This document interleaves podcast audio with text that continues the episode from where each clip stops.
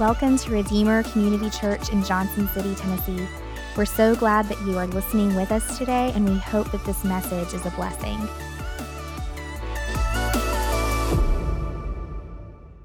Well, I, when I was a kid, um, something my grandpa said that I'll never forget is he said, Jeff, you can tell a lot about a man by the way he keeps his yard and keeps his truck. And so, um, so in the Martin house, I mean, the yard has is always mowed, the cars are always washed. Um, like that, that's something that that I grew up with, and and so, but the cars was something that that I bonded over with my dad. Like, so growing up, me and my dad would go to car shows, whether they were cars that were getting ready to come out or old cars that had been refurbished. Um, he taught me a lot about, about cars mechanically as I, was, as I was growing up. But when I was in high school, he had a sports car. It was red. It had a 350 V8 with a lot of horsepower and leather seats. And I mean, he took immaculate care of this car. And the thought of me ever having a chance to drive it was never on my radar. Well, after I graduated high school and I was going to my graduation ceremony, to my surprise, as I'm getting ready to go get into my truck, he hands me the keys to his car. I was like, what? And so I remember starting it up in the garage and just like, whoa, whoa, whoa, you could feel the power from the floorboard to the steering wheel. And I put it in gear and I was driving down the road and I'm sure he was watching. Um, and so I'm going really slow and careful down, down our street. And I turn left I turn right, I'm out of sight. And as I get ready to turn onto the first major road, I bet you can imagine how I drove that thing. Like a baby. I mean, like I was, I was 10 and 2 on the steering wheel, easy on the gas. Everything I learned in driver's ed, I was, was at the forefront of my mind, keeping the right distance because I knew that my dad loved that car. And he entrusted it to me. So the last thing I wanted to do was to mess up this opportunity or to do something that could damage his prized possession. And so for the next four weeks, today and for the, the three weeks to follow, what I want us to do is to look at things that God has entrusted to us, things that God has, has given us the keys to. And I want us to evaluate and to think through what does it look like for us to be responsible? What does it look like for us to be good stewards of the things that God has given us? And, and so, to set up this, this little mini series, I want us to look at Matthew 25. So, if you've got your Bibles, we're going to start in verse 14. Um, Matthew's writing, he's telling a story um, that Jesus told, a, a, parable about the kingdom of heaven. And, and he says in verse 14, For it, that being the kingdom of heaven, for it will be like a man going on a journey who called his servants and entrusted to them his property. To one he gave five talents, to another two, to another one, to each according to his ability. And then he went away. Right? And so a talent, in this sense, it's, it's a measurement of money. And so we actually get the English word of talent being like a skill that you might do at a talent show from this parable. All right? But here it's talking about a, a measure of money. And so if you tried to figure out the calculation at minimum wage, one talent today would be about $350,000. All right? So so one guy, he gives, you know, over a million dollars to you. You're like, what's 350 times five, I don't know, 1.75. Anyway, so maybe $1.75 million. So the other guy, he gives $700,000. The other guy, he gives them $350,000. So this guy has liquid assets that he's entrusting to his servants, and he says he does so according to their ability. And so the, the ability here is basically their unique gifting that God has given to them. Right? And so as we look at this parable, it's talking about money, but it's going to be symbolic or it's going to be metaphorical of what we would actually consider to be a talent or our unique abilities. So he's talking, this parable is about our unique abilities that God has given to us as his people. Okay, and so what, what's important to know though is that he gives these different measurements, these different talents to greater amounts, five, two, one, to each according to his ability. And so so what we need to know going into this um, parable is that everyone has different abilities okay? Everyone has different abilities. I, I think about it when um, a couple of years ago, I had a truck that had a 36 gallon gas tank. And so when you went to the gas tank and uh, pump and filled it up, I mean, it went forever. It was like, is this thing still going? And then it would it'd shut off, and I'd get in and start it up, and the, the miles to empty would be like 500. I'm like, I could go forever, all right? And so there was a big gas tank. Well, I sold that truck, got another one, and just assumed trucks must have big gas tanks. Um, and so the net, when I filled up that new truck for the first time, I turned on the gas pump, and then pretty quickly it was like, and I was like, wait, wait, what? Like, did it like no? It's it's full. And I got in. I turned on the the ignition. It was like miles to empty, 290. I'm like, that's not 500, right? And turns out it had a smaller gas tank. One had 36 gallons. One had like 23 gallons. Either way, a much smaller tank. Now they were created with different capacities. So for us, different people have been gifted different abilities and different capacities. Some people can do a lot more than others, and that's not wrong. Like if you don't have the same capacity as your friend, that doesn't that's not like a wrong thing. Like people are just wired differently. So what we need to realize when we think about according to our ability or according to their ability is that not everyone is born with the same talents. Not everyone is given the same gifts, but what we have, everything that we are given is valuable to God. Everything that we are given, whether it's, it's large or small or different, everything is absolutely valuable. Look at verse 16. He says, He who had received the five talents went at once and traded with them, and he made five talents more. So also he who had the two talents made two talents more, but he who had received the one talent went and dug in the ground and hid his master's money. So, so the first two guys, they go and double the money that they were given. And you're like, what is that? Is that 3.5 million? And 1.4 million. So either way, they, they, like you're like, what's the? I don't know the math. They, they did a good job. They they they doubled what they were given. But the third servant, he goes and digs a hole. He's like, I'm just going to hide this and not do a thing with it. Okay, verses uh, 19 through 21. It says, now after a long time, the master of those servants came and settled accounts with them. And he who had received the five talents came forward, bringing five talents more, saying, Master, you delivered to me five talents and I have made five talents more. His master said to him, Well done, good and faithful servant. You have been faithful over a little, I will set you over much. Enter into the joy of your master. Right, and so, so he doubles it when the master is talking to him. Um, what you see is he's referred to as faithful. You have been faithful right? You are faithful. Like, so he talks about, he said, You're a faithful servant. You have been faithful. And as a reward for his faithfulness, he enters into his master's what? Into the joy of his master. So faithfulness is what he gave. The reward he received was the joy of his master. Okay, verse 22. And also, who had the two talents came forward, saying, Master, you delivered to me two talents. Here I've made two talents more. His master said to him, Well done, good and faithful servant. You have been faithful over a little. I will set you over much. Enter into the joy of your master. So, once again, you, you see faithfulness. He was a faithful servant. He had been faithful over a little, and the reward was the same.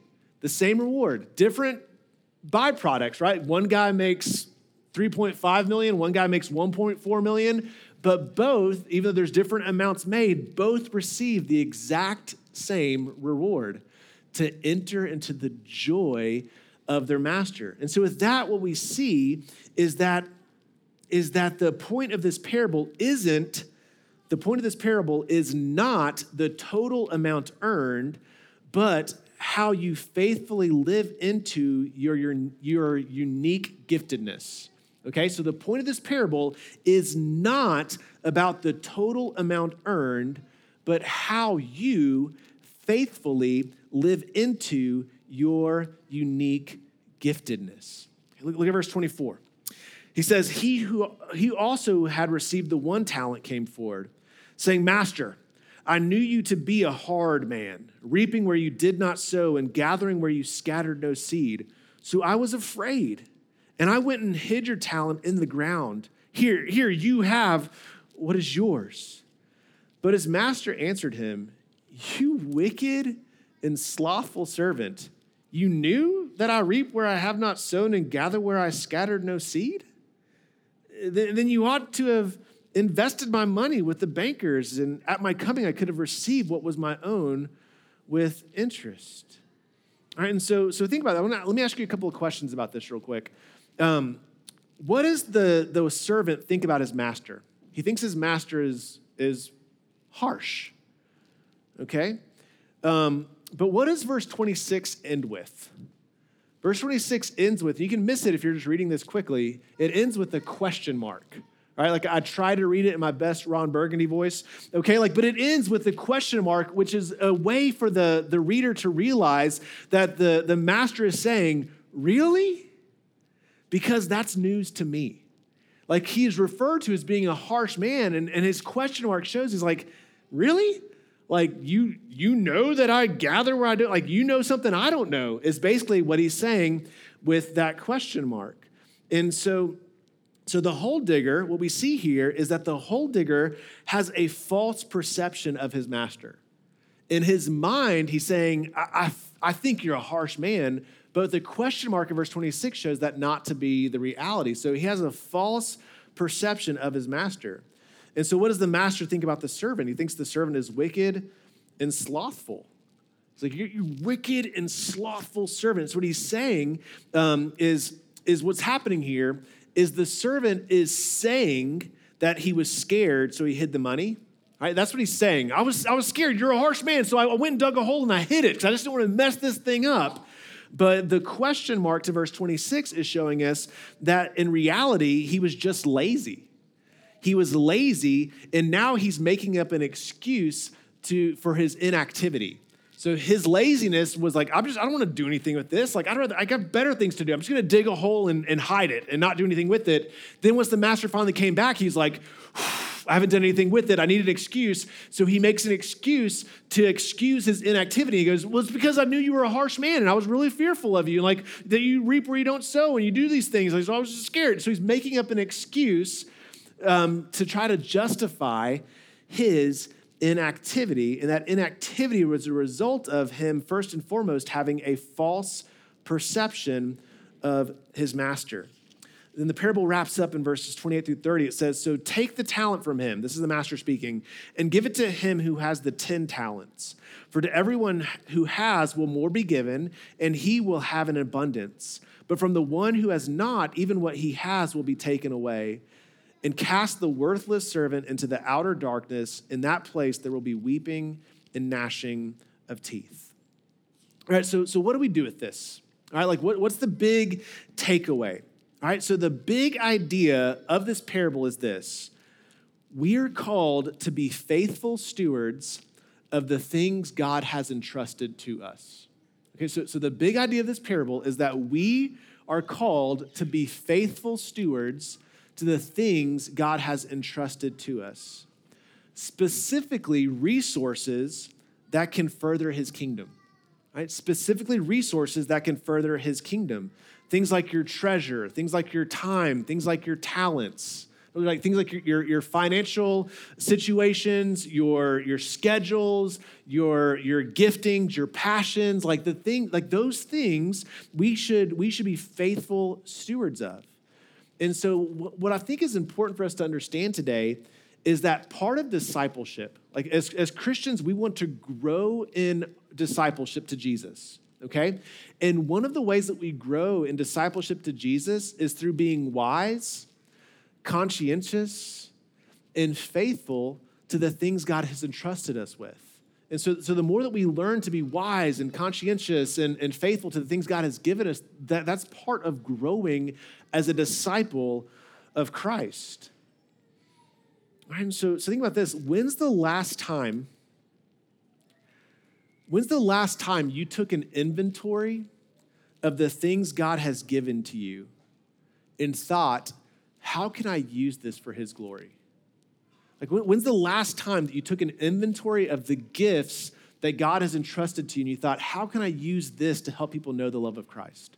How can I use this to help people know how awesome and amazing God is? How can I use this to make much of, of God? Well, we're going to get into that, right? But, but what, do we, what do we do with this parable today? Okay, well, I believe that we struggle with the attitude of the hole digger more than we realize. Like, so I think it's easy to dismiss the hole digging, wicked, slothful servant and to, to think that's not you. But the truth is, as we look at a parable, we want to see, like, how does this show a mirror to who I am? Like it's, it's meant to be a mirror for us to see ourselves in, right? It's a picture. And so as we look at the parable, like, what, like how do we embody the attitude of the, the slothful servant? Well, what is he doing? What he's doing is he's, he is pointing the finger at God or at his master um, to justify his inactivity okay? Which means we need to think through how do we point the finger at God to justify our inactivity? What, in what ways are you pointing the finger at God to excuse inactivity for his kingdom? And so, as, as I thought about this week, I, I, think there's a lot of ways we do this. I think for some people, um, you're like, okay, God, if you would have given me that new job, like I applied for it, I made it to the final round, but I didn't get it. Or God, if I would have gotten that raise, but then inflation happened and the economy tanked, and, and so like they, they they actually scaled back. Or God, if if I would have have um, gotten that promotion, like if I if those things, if any of those things would have happened, I would be more generous. And so what are you doing? You're pointing the finger at God. If you would have done this, then I would have done that. But because you didn't, I'm going to excuse my lack of generosity. I think for some people, it's like, God, like, you just didn't make me a very talented person. Like if, if I could sing or play guitar or play guitar and the harmonica at the same time, like I would help lead worship, but I can't. Or if, if I was if I was gifted with kids, but I look at a kid and it cries, like I don't know, like if I was I would I would do children's ministry, but God, like if I was handy with tools, if I could use a drill and a saw, I'd, I'd, I'd help do some. But God, like I just don't bring anything to the table, God, and so like I don't I can't serve. And so you're looking at God saying, because the way you created me, I feel like I have nothing to give, and that's why I don't serve. Or for some people, it's like, God, if you just give me more time, like my schedule is run, run, run, run, run. Like, God, if, I had more time, then I would, I would do things for your kingdom. But what's happening is with all the excuses we're make, making, we're ultimately embodying the attitude of the wicked servant by pointing our finger at God to excuse our inactivity.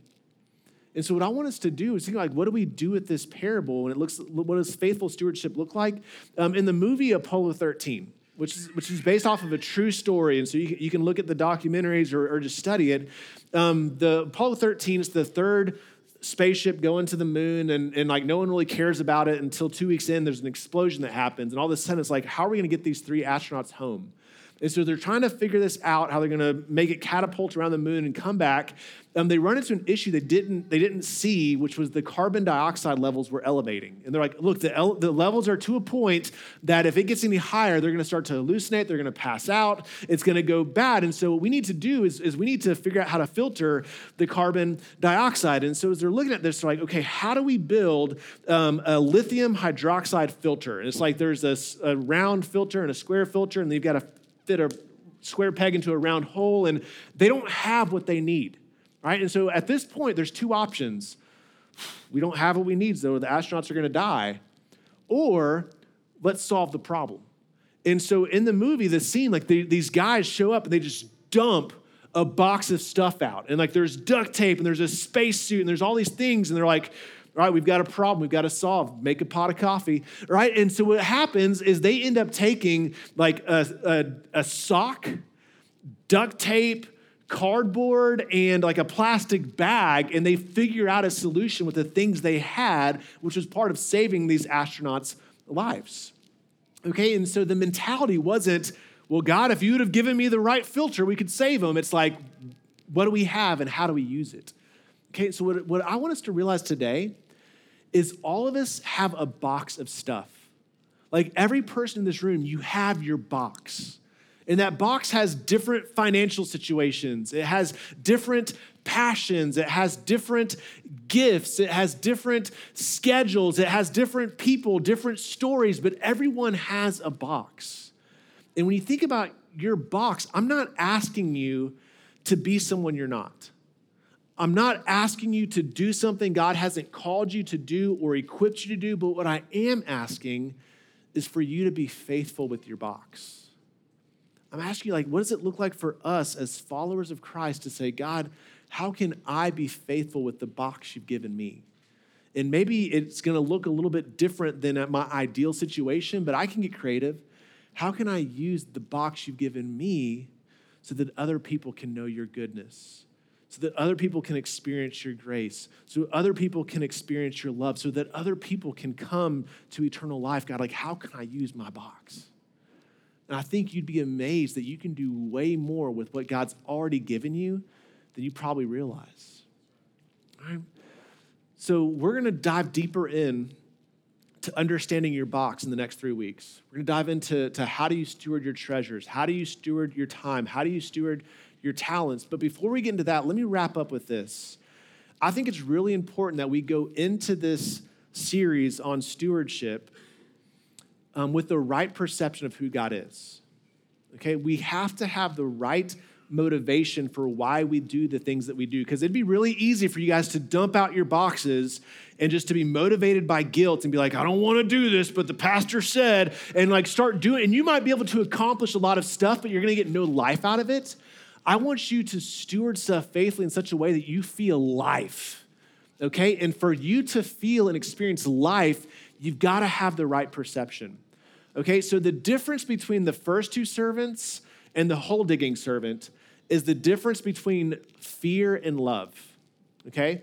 The difference between the first two servants is they were operating out of love, and the last servant was operating out of fear. And so a lot of people do things for God out of a false perception of who he is, and therefore they're operating out of fear. And so I think it's important for us to know is that God is not like your teenage son, or God's not like your, your adult your young adult son. Let, let, me explain what I mean by that because I'm not talking about all teenage sons, I'm not talking about all young adults.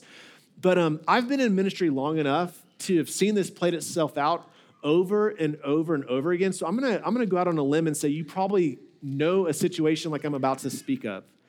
But you have like a, a teenage son or a young adult son who is walking all over his mom and like, and you're sitting there going, like, I would never talk to my mom like that. I would never do these things to my mom. And then you're, you're looking at the mom being like, why does she allow her son to do this?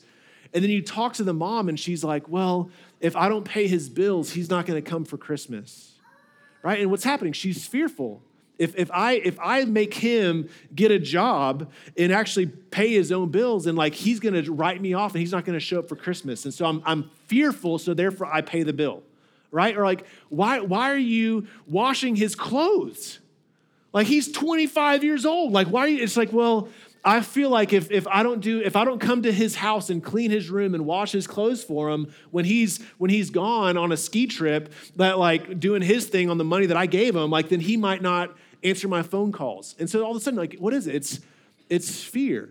And then you see this son, like after his mom's paid his bills and washed his clothes and cleaned his house, like just yelling at his mom. And you're like, what? And I, I feel like, so what happens here is that mom is doing things out of fear. If I don't, then he's to walk away. We need to understand that that's not how God operates. Like, God, God's not to walk away from you. Like, hear, hear me on this. God is not going to walk away from you because his love for you isn't dependent on what you can do for him, it's shown through what he's done for you okay? God's love for you is not dependent on what you can do for Him, it's shown through what He's done for you. And so, what we need to see is we need to see God not as someone that we fear that He's going to walk away from us or punish us. We need to see God as a God who deeply values us and cares for us so much that He sent His Son to live the perfect life we couldn't live, to die the death that we deserve so that we could have an eternally right relationship with Him. And you see, when we start to understand rightly who God is, when we have a right perception of His love, it'll give us the right motivation where we begin to steward what He has given us faithfully, not out of fear for God, but out of, love for God. Right? And so as we dive into this series, my hope is, is that we learn and desire to steward our talents, our gifts, our resources faithfully because we know the love of God. And so let's dive into that. Let's see what God's doing. But let me pray for us, and we're going to enter into a time of response. God, I thank you for your word. And God, as, as we begin to look at how we can grow as disciples of you, how we can be faithful stewards, um, God, we, we want um, we want to do so not out of fear, but out of love for you. And the only way we can do it out of love for you is by first and foremost knowing your love towards us, which is most clearly seen at the cross. And so, God, as we respond, let us look to the cross to know your love. God, let it change our hearts.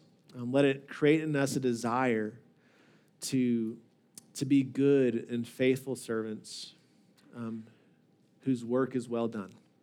It's in your holy name we pray. Amen. Thank you so much for joining us today. If you're interested in learning more about us, you can check out our social media or website. Grace and peace to you.